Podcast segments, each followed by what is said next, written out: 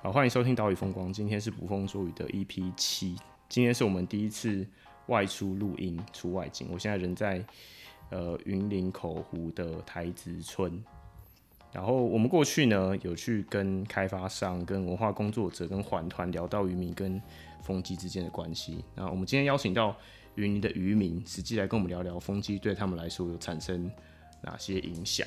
好，那先请晴源跟大家打个招呼。嗨，大家好，我是云林渔民许晴源。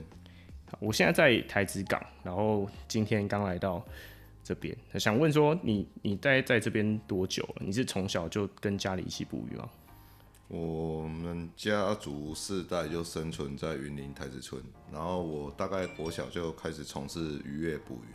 嗯，所以你捕算是你现在三十左右嘛？你也是捕了十几年。嗯，年资应该有啦，可是中间读书求学阶段就断断续续的。那可是你求学之后怎么会想要回来？还是一直都想要回来？没有，一开始我也是打算像正常人出去外面上班吹冷气啊，可是外面的薪水工作没有到我的预期心理那么高。嗯，我们捕鱼的收入其实蛮丰厚的。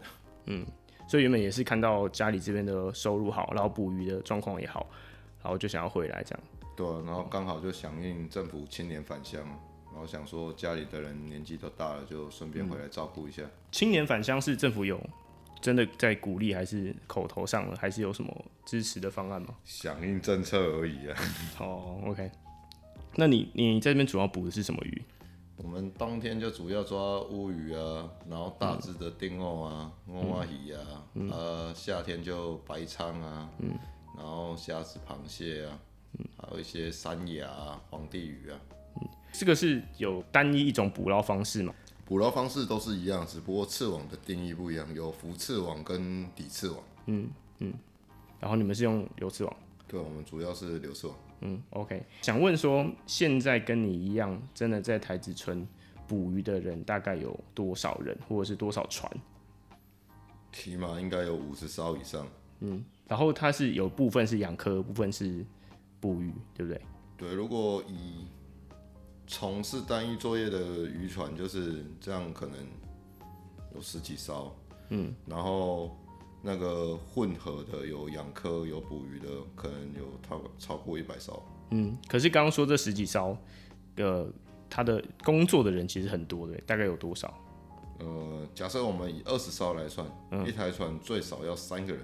才能出海，嗯，二十乘以三就六十个人，六、嗯、十个人就代表六十个家庭，嗯，然后像我们如果再大一点的渔船，可能上面就要需要六个人到八个人，嗯 ，OK， 好，那我们今天会来这边，其实就是因为风电跟渔业之间有一个重叠或者是竞合的关系嘛，然后但是因为其实跟风电业者讨论或者是跟这个政府沟通的时候，政府都会说其实云林这边的风场，它可能只占云林渔场范围的六点多趴，不到七趴。那听起来呢，这个范围是很小的，所以你们照理说可以避开。可以解释一下，说你们平常工作范围跟这个渔场重叠的关系吗？如果以政府这样来算，六到七趴，这六到七趴就算我们的信义区吧。嗯，然后他今天就以那个很。很莫名其妙，也没有跟渔民事先沟通，就把我们的渔场这样很莫名其妙划给风力发电业者。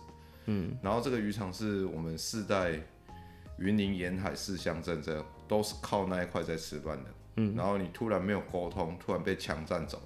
嗯，然后那个心情可想而知。而且这个这一块六到七趴的占云林总输出鱼类，可能。占了八成以上的鱼类都是从这一块六到七趴的地方捕捞出去的、嗯，所以其实不止台子村这附近的这几个渔村，其实也都在这个六到七趴这个小范围里面捕鱼。哦，连外县市的南方澳冬天捕乌鱼的人也会来，嗯、然后呃讲近一点的东石啦、马台南马沙沟啦，他们冬天也都会上来跟我们一起竞争、嗯。等到冬天雨季一到的时候，我们这六到七趴的渔场是重伤云集、啊、嗯，那个南方澳的船也来啊，台南将军渔港的船也来啊，嗯、大家就聚集在那边呢、啊嗯，一起抢那个冬天的鱼啊。嗯，然后为什么会聚集在那边？是因为其实那边算是比较浅的地方嘛，它在海里面是比较浅的、嗯。我要跟各位观众解释一下，嗯、我们所谓的渔场不是看到海里面就是可以下网、嗯，我们的下网的位置还要分布那个水域深度，因为我们的网子的高度有限，嗯、然后看那个地方的水色，然后刚好那个地方水比较浅，水浅就会造成激浪，激浪就会造成水色混浊，混浊就会营养盐上升，小鱼就会聚集。小鱼聚集，大鱼就会过去，嗯、类似一个天然的集鱼的地方、嗯，所以那个地方叫做渔场。嗯嗯嗯，也就是说，政府去看这渔场的时候，他可能觉得整区都是，可是实际上它就是聚集在那边，对啊，然后那边也刚好就是现在工厂盖的地方，所以以趴数来说，对你们来说可能是七成八成的渔场都在都受到风风机的影响，这样是 OK 好，然后。也就是说，对你们来说，你们的工作区域跟他们的工作区域是高度重叠的。可是，以你自己而言，你最早知道要在这里盖风机是是什么时候？是或者说是谁跟你讲的？最早盖风机的时候，嗯，最早我也不知道他要盖，一开始有耳闻，听说哎、嗯欸、要盖风机了哦，大家都不知道，嗯，然后一开始开发商就在海里面放置那个大型浮标，嗯，然后。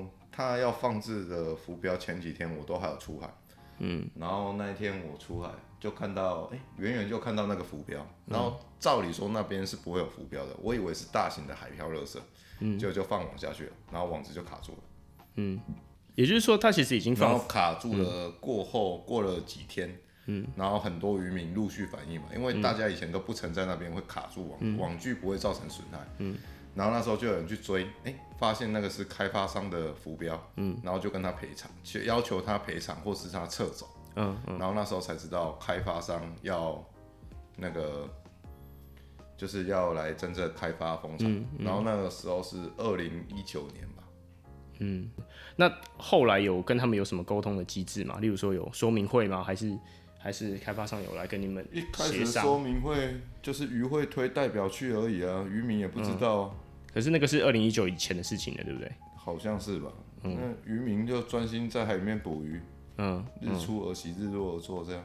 嗯，所以一开始发现这边要盖风机之后，你们对于这个风电进入渔泥的担忧是什么事？担忧就是以后可能没有鱼可以抓了、啊。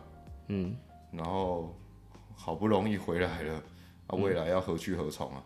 嗯，等于是因为从你从台北回来，然后也都买了渔船，也都有了设备，然后才发现这边突然要盖风机，然后区域又是高度重叠，让你觉得好像之后其实也没有办法继续补。然后我刚刚也有跟秦源聊到说，那为什么不去这个这个精华区以外的地方？以外的地方不能补其他鱼种吗？那秦源刚刚有跟我讲说，其实是。技法跟语法都不一样，对不对？就是就算你愿意去别的地方，其实那也不是你擅长的嘛。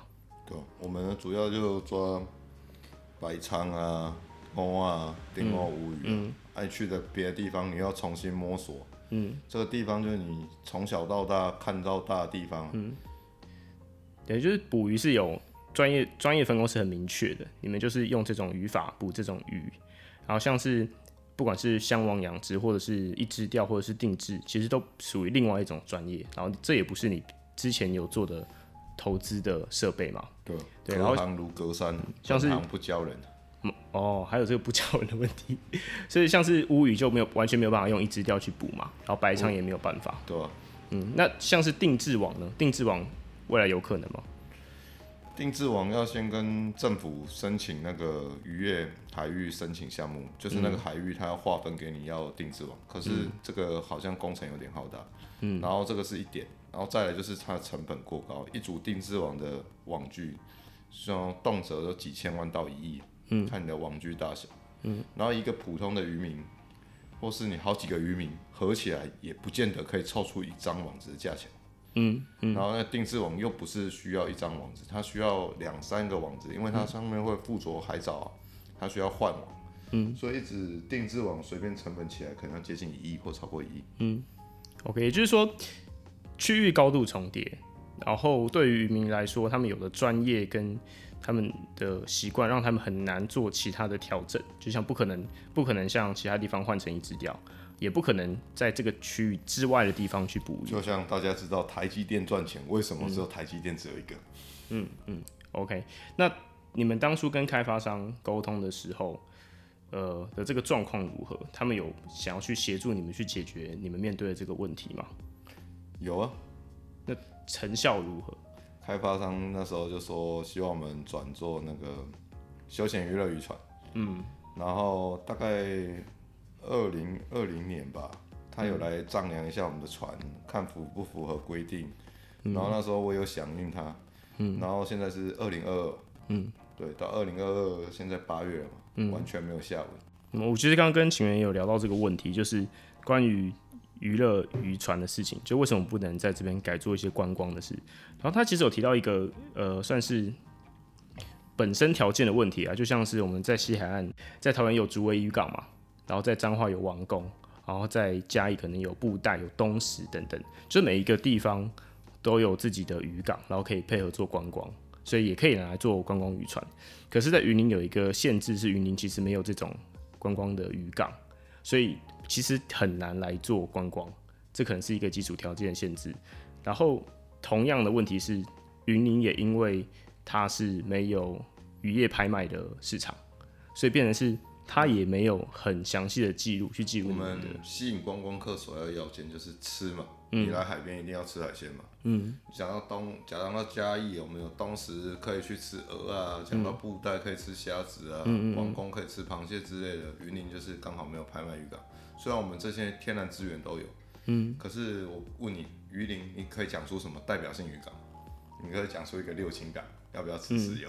嗯， 嗯 ，OK， 所以就是说，其实你们现在跟开开发商也很难，呃，找到一个新的方式让你们去转换，所以你们就只能在尽量的想办法跟它共存，但是共存的难度是很高的，因为它假设盖好之后，其实也不太可能在风机。就在风场里面放流刺网，等于是你们就要离开。可是离开又有刚刚说到的，不管是技法的不一样、专业的不一样，然后捕鱼习惯不一样等等的问题。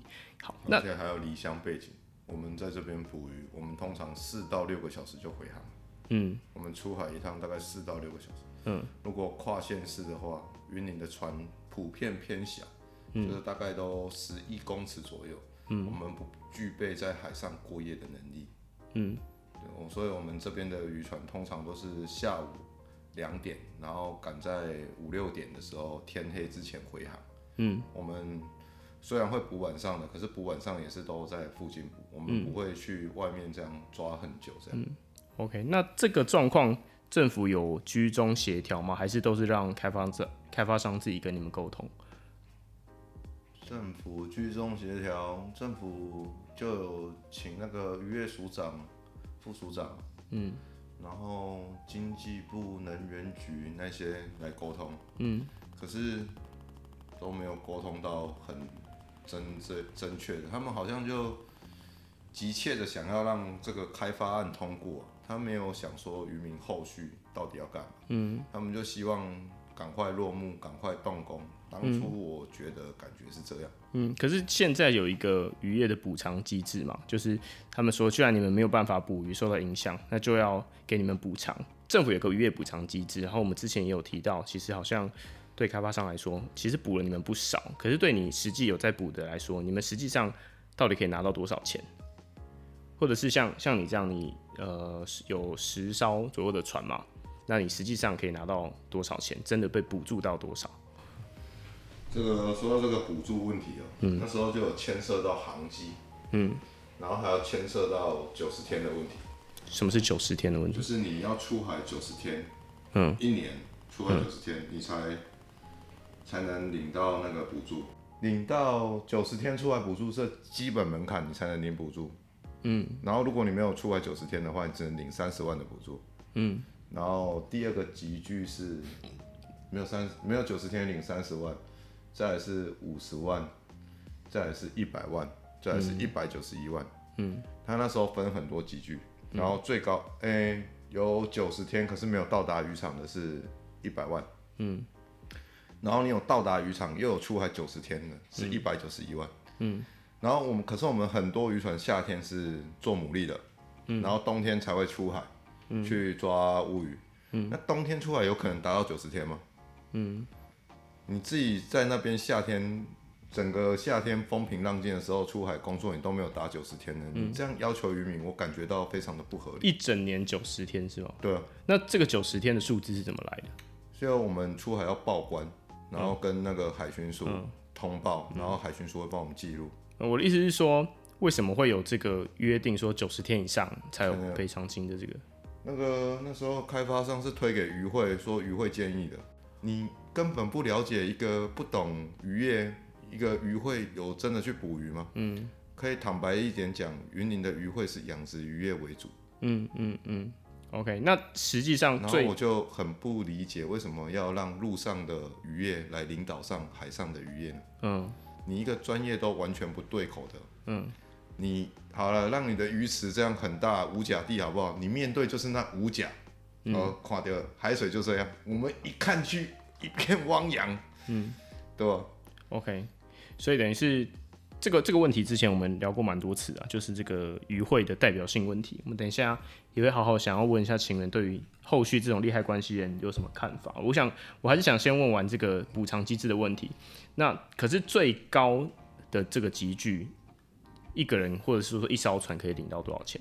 后面就是因为经过协商、协商再协商，他就有提高金额，然后最高协商是三百二十万。嗯，可是这个三。好，三百二十万你也是要出来九十天，然后有航机、嗯，嗯，然后这个时候又涉及到了一个问题喽。云林的渔船我刚讲的，是不是都船很小？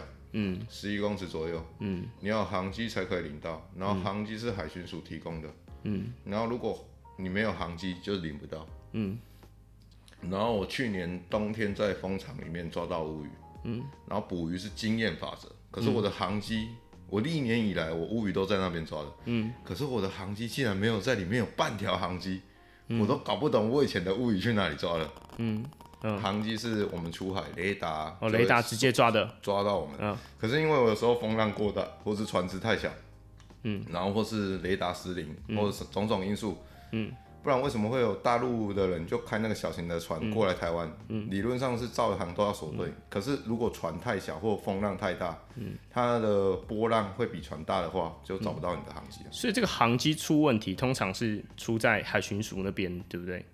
我也不知道为什么会规定用航机、啊。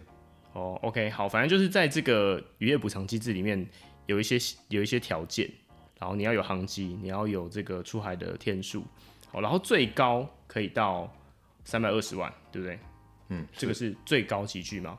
可是我们现在乍听会觉得三百二十万是一笔很大的数字，可是，一艘船其实要不止一个人，而且这三百二十万它的意义其实是代表二十年的捕捞嘛。可以跟我们说一下这三百二十万的意义吗？啊，我先说为什么要去讨论这件事情，因为三百二十万它可能的意义可能有很多种，一种是你在我施工期间你减少的渔获量我补给你。好，另外一种是我在你未来二十年的捕捞量，你因为你没有办法捕捞了，所以我补给你。那可能还有其他种，例如说，我希望补助你到别的风场去捕鱼，我补你出去的这段的油钱。哦，所以它的补偿的逻辑可能不一样。你可以跟我们解释说，这三百二十万大概是属于哪一种逻辑吗？我也不知道他们是属于哪一种逻辑。我们以这三个方式来这样探讨。嗯，他以二十年来补偿我们这三百二十万。当你算一下，假设我们八成的渔获在那边抓的话，嗯，三百二十万除以两百四十个月，那我们一个月才一万多块的收入吧，两万块是两百四也超过吧，嗯，然后一台船四个人，这样有办法生活吗？嗯，然后你捕捞，你去更远的地方，去其他的地方抓鱼，嗯，然后我们的设备要更换啊，作业水深不一样啊，网具不一样啊，嗯，动辄网子一一组网子最便宜的十几万。嗯、然后你要重新去摸索，要去探讨那个海域，要重新找点、嗯、光那个油钱。现在石油上涨，大家也知道。嗯。然后还有一个就是，嗯，一个是风场抓的鱼啊，一个是那个去其他地方，还有一个，还有一个是它施工期间。施工期间、喔、对，影响你们施工期间的那个减少的渔获量。那时候开发商说，二零二二年要完工嘛。嗯。然后他现在。二零二二年现在盖好完整的风机，目前是十一根了、啊。嗯，然后我已经看不到它的头在哪里了。然后现在加上水下基础是十六根嘛。如果以我专业，就以我的感觉啊，好，既然都要让你做，拜托你，赶快把影响伤害降到最低，嗯、不是一拖再拖再拖这样。现在拖到工时是事实，所以影响的时间就拉长，嗯、影响的时间拉长就影响到渔民在那边补。可是其实也回到刚刚要提醒大家，就算施工完了，其实你们也没有办法继续在那边捕鱼了嘛。对，然后刚刚有说，那有些人可能就继续继续去养科。啊，养科可能也是一个收入，但养科的空间也是有限的。像你们这种完全在捕鱼的人，其实也不太可能就转去养科，因为没有空间了。哦，所以就是可能现在对这些纯养、纯去捕鱼的人来说，他可能是十艘船、二十艘船这样，可能影响了一两百个人。所以你们在这个村里面，呃，确实就是会变得完全不知道该怎么办。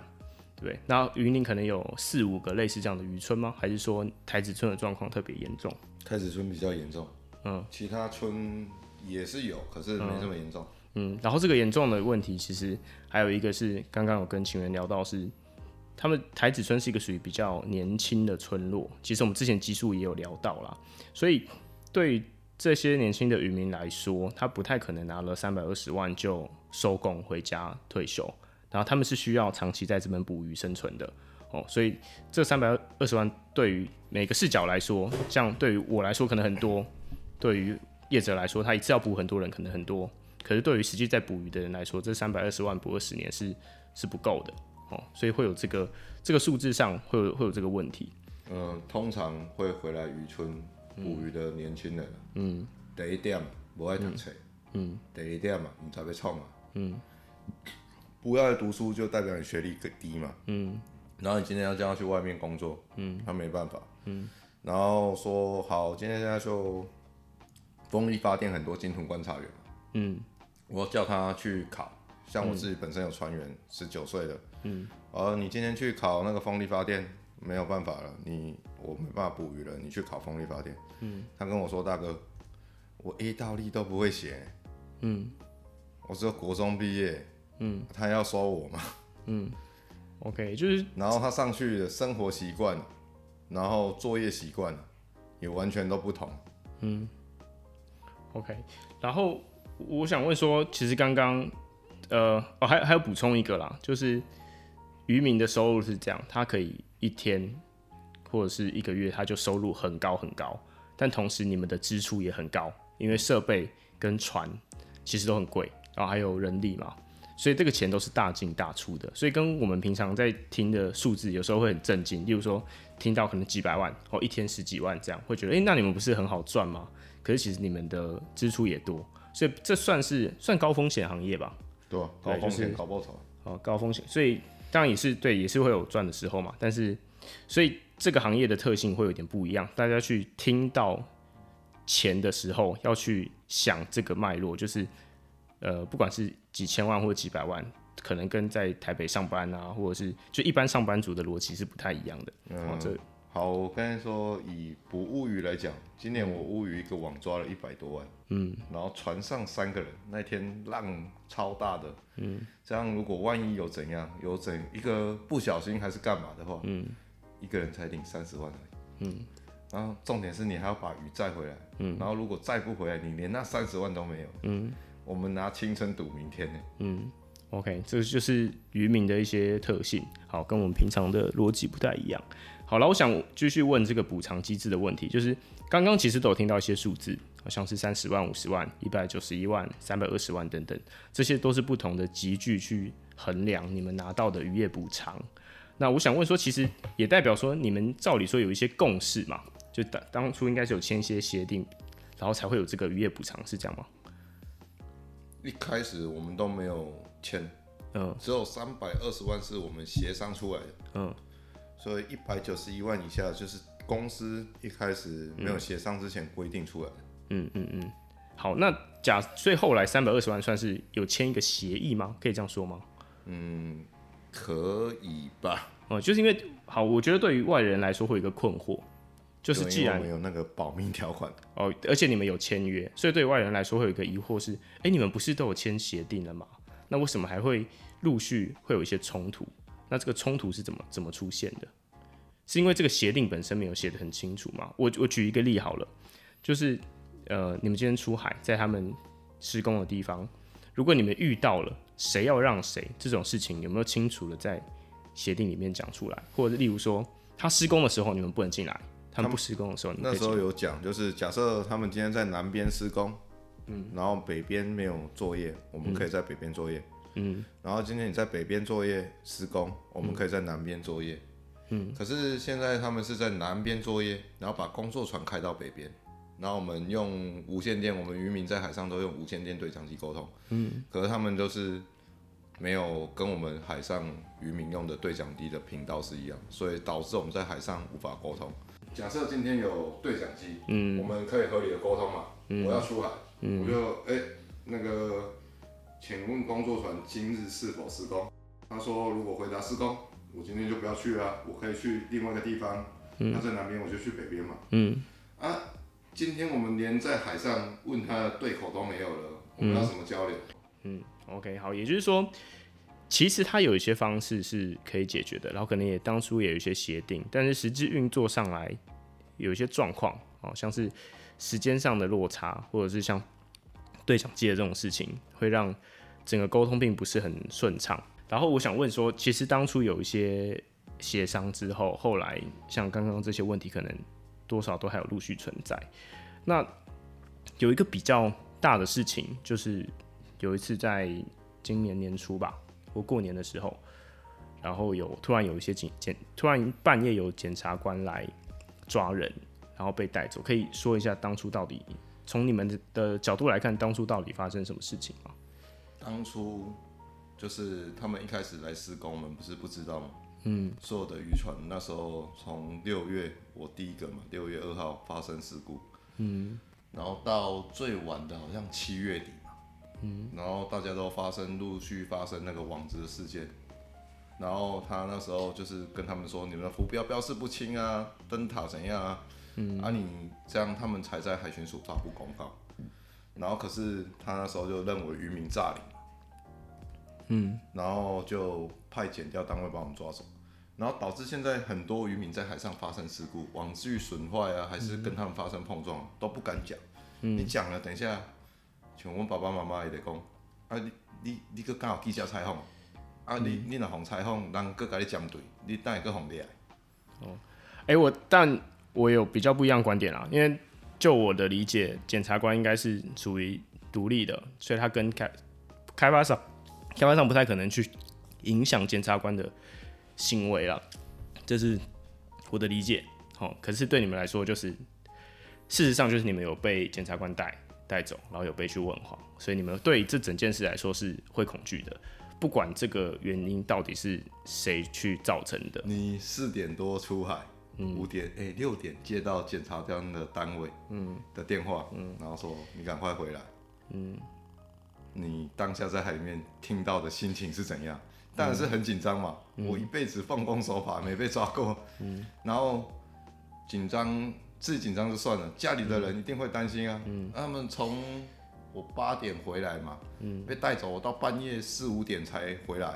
嗯，然后我那时候回来不敢回家，嗯，我跟我妈也还的。可是为什么会有这个问题？是不是因为之前有听说，好像有些人他并不是真的有受到影响，但他也有去补，也有去要求这个补偿金，有这个状况吗？是有，所以但是这个是少数，是不是？对，哦，也就是。然后这个可以讲啊，他那时候就是好像有主要的领头者，因为后续他抓走的我们的时候是二月吧，二月一号，嗯，反正就差没几天要过年，嗯，然后抓走的就是都是那个主要带头的人，嗯，那你可想而知了，你常接受新闻采访，嗯，你这几个强出头的，他们打你不敢打。嗯，可是确实也有人就是有诈领，算诈领吗？可以这样说吗？可以。嗯，也就是诈领的事情，可能是，但因为现在还在检查，嗯，还在侦调当中嘛，所以、呃、人都有一个情绪压力。嗯，你你就在我的地方这样给我破坏我，害我没办法影响工作。嗯，你今天来了，我你影响到我，嗯，那也是他原本的作业区域啊。嗯，他虽然没有去领。嗯，他没有损害网子，可是他听到别人，哎、欸，你去那边放网，他也是他的作业放网，嗯，他觉得他也被影响到了，嗯，他原本也有资格，原本也是在那边作业的，嗯，那你看到别人你、欸、有赔偿金，嗯，那你会去吗？嗯、这就是考验人性的时候。嗯嗯，我懂，就就是这个状况确实存在，但不代表它就是多数。然后它的原因，大家也可以同理去理解。渔民要在的话，嗯，他那个时候为什么他七月以后就没有人再过去说，哎、欸，我又卡到你的网子，嗯，因为他七月过后就明确的公告他的网具在哪里，嗯，如果我们要一直炸林的话，我就每天都开出去哦，拿不要的网子，哎、欸，嗯、我可卡掉了呀，嗯嗯 ，OK， 好，所以这个就是大家不同视角的状况不一样，然后对于这种。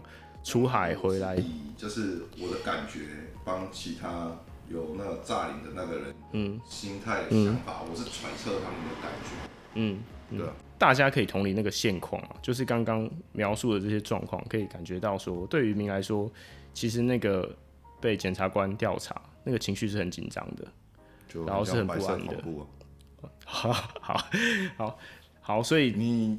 当初你也不知道怎样啊，他上来就把你手机全部，嗯、我手机现在也被他拿走了。嗯 ，OK， 好，然后这个大概是目前的有一些过去的一些争议，然后今天可以从渔民的角度去听不一样的观点。好，那呃，另外就是想问一下，现在实际上因为已经现在在打桩嘛，现在在施工，目前的施工对渔业来说造成哪些影响？像刚刚已经有说，如果未来的话，其实那一块最精华的区域就没有办法捕鱼嘛。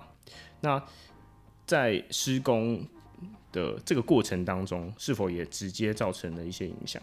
影响很多、哦。呃，你可以去翻看我们我们渔港的一个观测员，嗯，然后还没打桩之前，我们是抓白鲳是看水色，嗯，然后如果风浪过后，像现在他们要打桩，就是风浪过后好天气。风浪过后，刚好就是水、海水都会浑浊，我们抓的鱼就会比较多，嗯、因为鱼看不到网子的那个网目，嗯，它整片刚好风浪过后，海水都浑浊，这样我们抓到鱼的机会会比较上升，嗯，然后开始他们风浪过后是不是天气平稳了，嗯，然后他们的工作团就就位，他们打桩，那鱼对那个声音很敏感，嗯，像之前打桩，我前一天连续两天都抓到十几二十万。嗯，然后第三天他们开始打桩，嗯，就抓两只，如果卖掉不到一百块，嗯，这个落差不是一百倍，嗯，也就是呃打桩的时候，实际就是会马上渔获量就会减少，这样，所以当然就会也是因为这样，就更期待说施工期间可以缩短嘛。现在是不是已经有十一只机桩了？嗯，然后加没有插上去的有十五只、十六只呗，嗯，然后这个又造成了一个现象，渔民原本是沙岸。嗯嗯、有一些定着性鱼类，像石鲈。嗯，今年我们的石鲈产量就非常的低。嗯，因为以前外面没有障碍物，嗯，然后石鲈就会靠岸，就过来觅食。然后现在外面的定着物都躲在那个石鲈都躲在那个风机下面。嗯，然后我们就抓不到那个石鲈。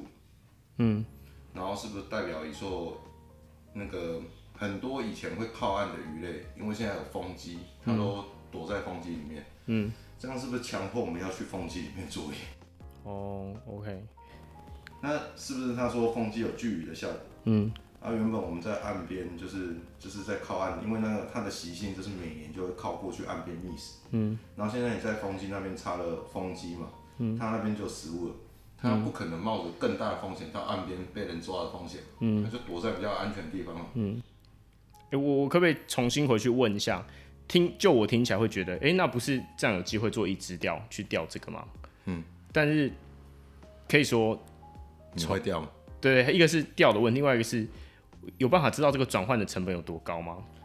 转换一只钓成本不高，嗯，但就是技术很高，对，技术很高，经验很高，嗯，然后钓鱼最重要是什么？饵料，嗯，它饵料成本很高，嗯，对。你要钓一只石鲈，你起码要花一百块的虾子，嗯，然后我们网子这样抓，我们一次可以抓一百多公斤，嗯，然后你要钓一百公斤的石鲈，嗯，你要花一万块的成本，嗯 ，OK， 好，好，所以我觉得刚刚代表我们的售价是一样的，可是我们的成本提高，我们的利润是降低的，嗯，好，那我们最后来谈一下。制度上的问题，其实刚刚就有提到那个渔权的，应该说渔会的代表性问题，哦，就是说渔会其实主要都是以养科的，或是养市，就是养内陆的，然后它是没有办法去代表真的在出海捕鱼的人。哦，那对于你们来说，呃，有一个更好的对话的方式嘛？就假设我今天是，不管我是政府也好，或者是我是开发商也好，甚至我是环团工作者，我想到跟渔民沟通的方式，一定都是跟渔会嘛，因为这是直觉式的方式。那对你们来说，有没有更好的方式可以去把渔村的利害关系人更清楚的找到，而不是只有跟渔会？还是现在还没有这样的组织？那不是说要提供就业机会？嗯，那为什么不每个渔村选一个你们的代表给那个那个沟通业者？嗯，假设你选渔村每一个每个村庄每个渔港选一个代表，然后他就负责收集那边的资讯，嗯，然后有什么状况，他是代表沟方沟通方面，他不代表他个人的任何立场。嗯，渔民有什么问题直接反映给他。嗯，哦，等于是因为现在因为现在渔港太多了嘛，太杂了嘛。嗯，嗯，那只有一个沟通窗口，他是不是这样就散掉了？嗯，哦，所以你们可能期待的也不是渔会，甚至也不是单一的人，而是每个渔村找一个人，然后可能这些人大家都在同一个群组里面，或者是至少你每一个渔村的人都有办法直接找到开发商，跟他们讲你们现在的状况。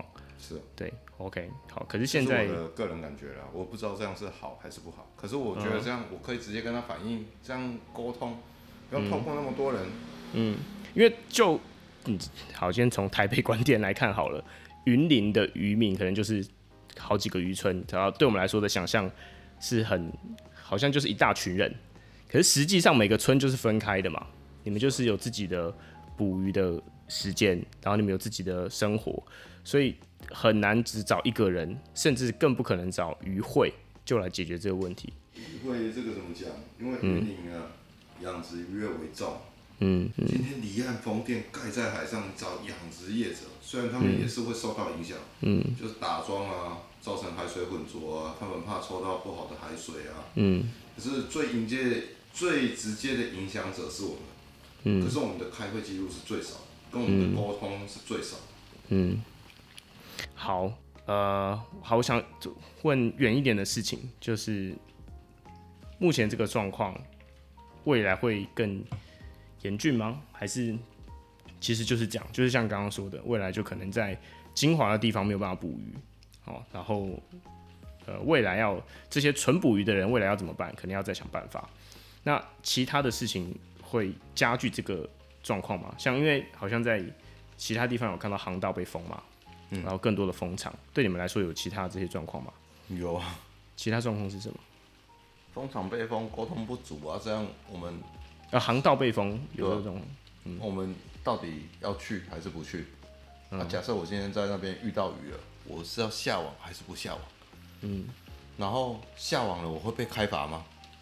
嗯，就算群组上没有沟通，它还是有一个清楚的警示范围，不是吗？例如说浮筒会告诉你这这里不可以进去，所以你们没有办法透过这个方式去避开危险的地方吗？这个你知道那边有鱼，那你要去吗？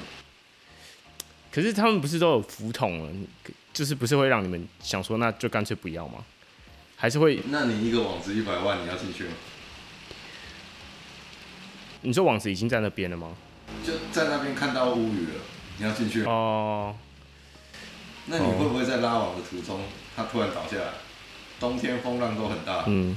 那你你要进去吗？你要赌它倒下来或不倒下来？我相信它是不会倒下来，嗯，可是我就怕那。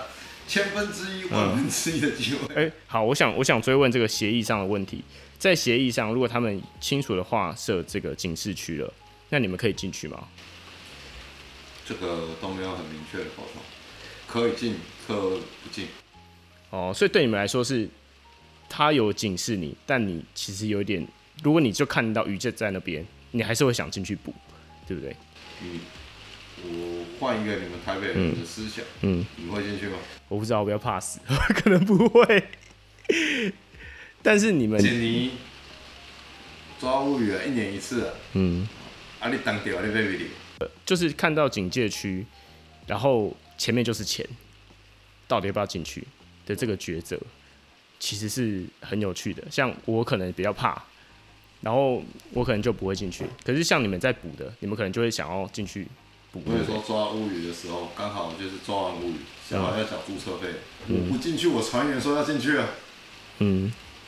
船上投票多票是，你空无，大个，嗯，底鱼也是高嘞，嗯，啊你船长会当安怎？嗯，你讲卖袂哩，啊别人传进去抓抓很多，嗯、你回来被骂，嗯，啊啊你那我们第一台发现鱼的船嘞，嗯，啊还袂空，你等下讲还袂哩惊风机倒，嗯，啊咱是有迄个顾虑，啊毋过船上遐侪人着，嗯，其他船员的那个心理你也顾啊，所以这个生计问题啊，就你进去了，你可能家里这一两个月。你可能就有好生活，问题是你就会有一个风险在，啊，风险要带在船长上面啊。嗯，然后对于，好吧，我觉得这个就是，这個、就是不同视角嘛。对于开发商来说，我都已经有警示了，那你还要进来，他就会觉得，哎、欸，你这样很危险。可是对于渔民来说，那就是他未来两个月的生活费。对啊。对，好，这就是两难呐、啊。好，然后也在协议上没有很清楚的规范，说到底可以还是不可以，对不对？那如果协议规范的清楚，如果不可以进去，那渔民不就暴动了？哦、啊，那个就是我们的传统渔场啊，你进不好，你去遐聊，要不被攻击的。哦，确实，好像也很难在制度上说你们就不准进来，因为这样好像又失去了跟渔民共存的这个空间吧。OK， 好吧，好，最后想问，你觉得未来你们有办法跟风电共存吗？还是其实我们刚刚其实谈的差不多了，你们就是很难。应该是没有办法，没有办法，所以可能另找出路，或者是在因为刚刚说重叠区可能有七八十趴嘛，有办法在那剩下的十趴二十趴补嘛？有啊，但就是会收入会少很多这样，就剩十趴二十趴。嗯 ，OK。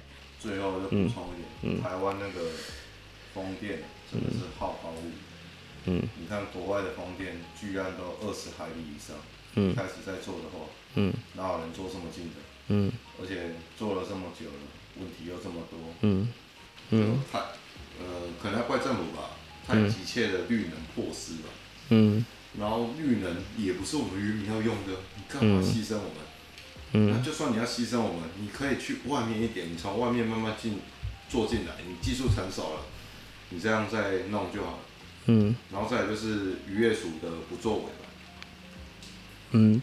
你如果那时候知道这个渔场是云林的渔民生计，嗯，你就往外盖，你往外盖就跟我像拖鞋跟你解释，外面深海区，你怎么盖我们都不会理你啊，你不给我们补偿金我们也没关系啊，反正我们就不会去那边作业，嗯，啊你往内盖，全部的人都在这边生活，嗯，那你叫这些渔民生何去何从？嗯，我觉得大家会说往外盖一点，好像渔民很不合理，或者是这个就但其实就是因为那个地形的关系啊。这个地形刚好就是鱼最多的地方，也刚好就是风机容易。沙滩移进来一点啊，这样我们油钱还可以省一点。嗯，我的刷尾叮当，我的刷。好，好，然后结束之前，我想要问你，你身为一个青年渔民啊，你从基隆念完书回到云林这边，回到台子港这边，你对于春的想象或者是期待是什么？有有这个东西吗？或者是有啊？嗯，那个是什么？看到风电分化渔民，我说期待呢，风电的对于春的想象跟期待，我们没有对风电没有任何想象，而对春的想象，嗯，就是被分化。嗯，老实讲啊，风电对我们沿海云林四乡镇，嗯，真的是吼生鸡卵也无啊，放鸡屎规大堆啊。嗯，我问一下开发商，对我们从事一月。第一线捕鱼的渔民，嗯，他有给我们什么吗？就赔个赔偿金，赔个赔偿金，那个赔偿金要干嘛？嗯，啊，赔那个赔偿金完，你说你要跟渔业共存共荣，那你有对渔村啊？我们以简单的那个就业率问题来讲，嗯，你真的有对渔村帮助到什么吗？嗯，我刚刚讲了，就是回来渔村捕鱼的人，嗯，就是读册读不落嘛，无，嗯，想要读册嘛，嗯，啊，伊就无读册啊，你要去叫伊去做观测员，嗯。你甲讲看到海豚啥物，伊等下甲你讲，迄尾较好食。嗯 ，OK。所以其实还是有一部分是因为对于开发商来说补很多，但是那个钱一部分不够，另外一部分它其实是进到渔会那边，对不对？是啊。那渔会进到渔会之后再做什么？这个就不知道了，要问渔会。哦，但因为你们说那个电协金，对对对，五十五趴，嗯，那五十五趴真的有对云林渔业造成什么改变吗？嗯，刚刚不是讲了，云林是养殖渔业为主，对，然后，对啊，它对海洋捕捞渔业真的有帮助到什么？嗯，就是海洋就捕捞渔民还是少数啦，现在在云林，所以这一群人很容易就会被他撑起了一片天呢。如果假设我们今天云林的渔民真的不捕鱼了，嗯，过年真的没有白餐可以吃。嗯，尤其可能这一块你刚刚说的那个拖鞋，就是最精华这一块，就是白鲳最多的地方的，白鲳乌鱼最多的地方。我不敢说乌鱼多少，嗯，我敢说白鲳一年的产量百分之全台湾五十的产量是在云林出产。嗯，OK， 好，我们。我该问的其实都差不多了，有没有你想补充的？我想要跟大家讲的。对于社会大众的想法，就请大家节约用电了。我们既然已经是牺牲了我们的渔场，请大家节约用电。虽然我们没有用到电了，我晚上真的就只有开电风扇在睡觉，我没有在吹冷气的。嗯，我已经无阮的渔场啊，嗯，啊，恁的绿能安尼，互恁去用电无要紧啊，反正阮都已经牺牲啊，嗯，拜托者，大家较欠电的。哦，好，今天感谢请人。我觉得在任何的开发案当中，一定有人绝对是被牺牲的，或被真的就直接受到影响的人。那不是每一个被影响的人，他都可以受到最最能令人接受的补偿。好，希望未来可能有其他可以共存的方式吧。好，那我们今天节目差不多到这边，很感谢大家。如果想要听这个系列的其他议题或其他人，请到 Apple Podcast 底下跟我们留言，或在我们台湾再生能源推动联盟的粉丝专页留言给我们，然后我们会尽量做出更多大家有兴趣的题目。好，今天谢谢大家，也谢谢清源。好，大家再见，感谢您来。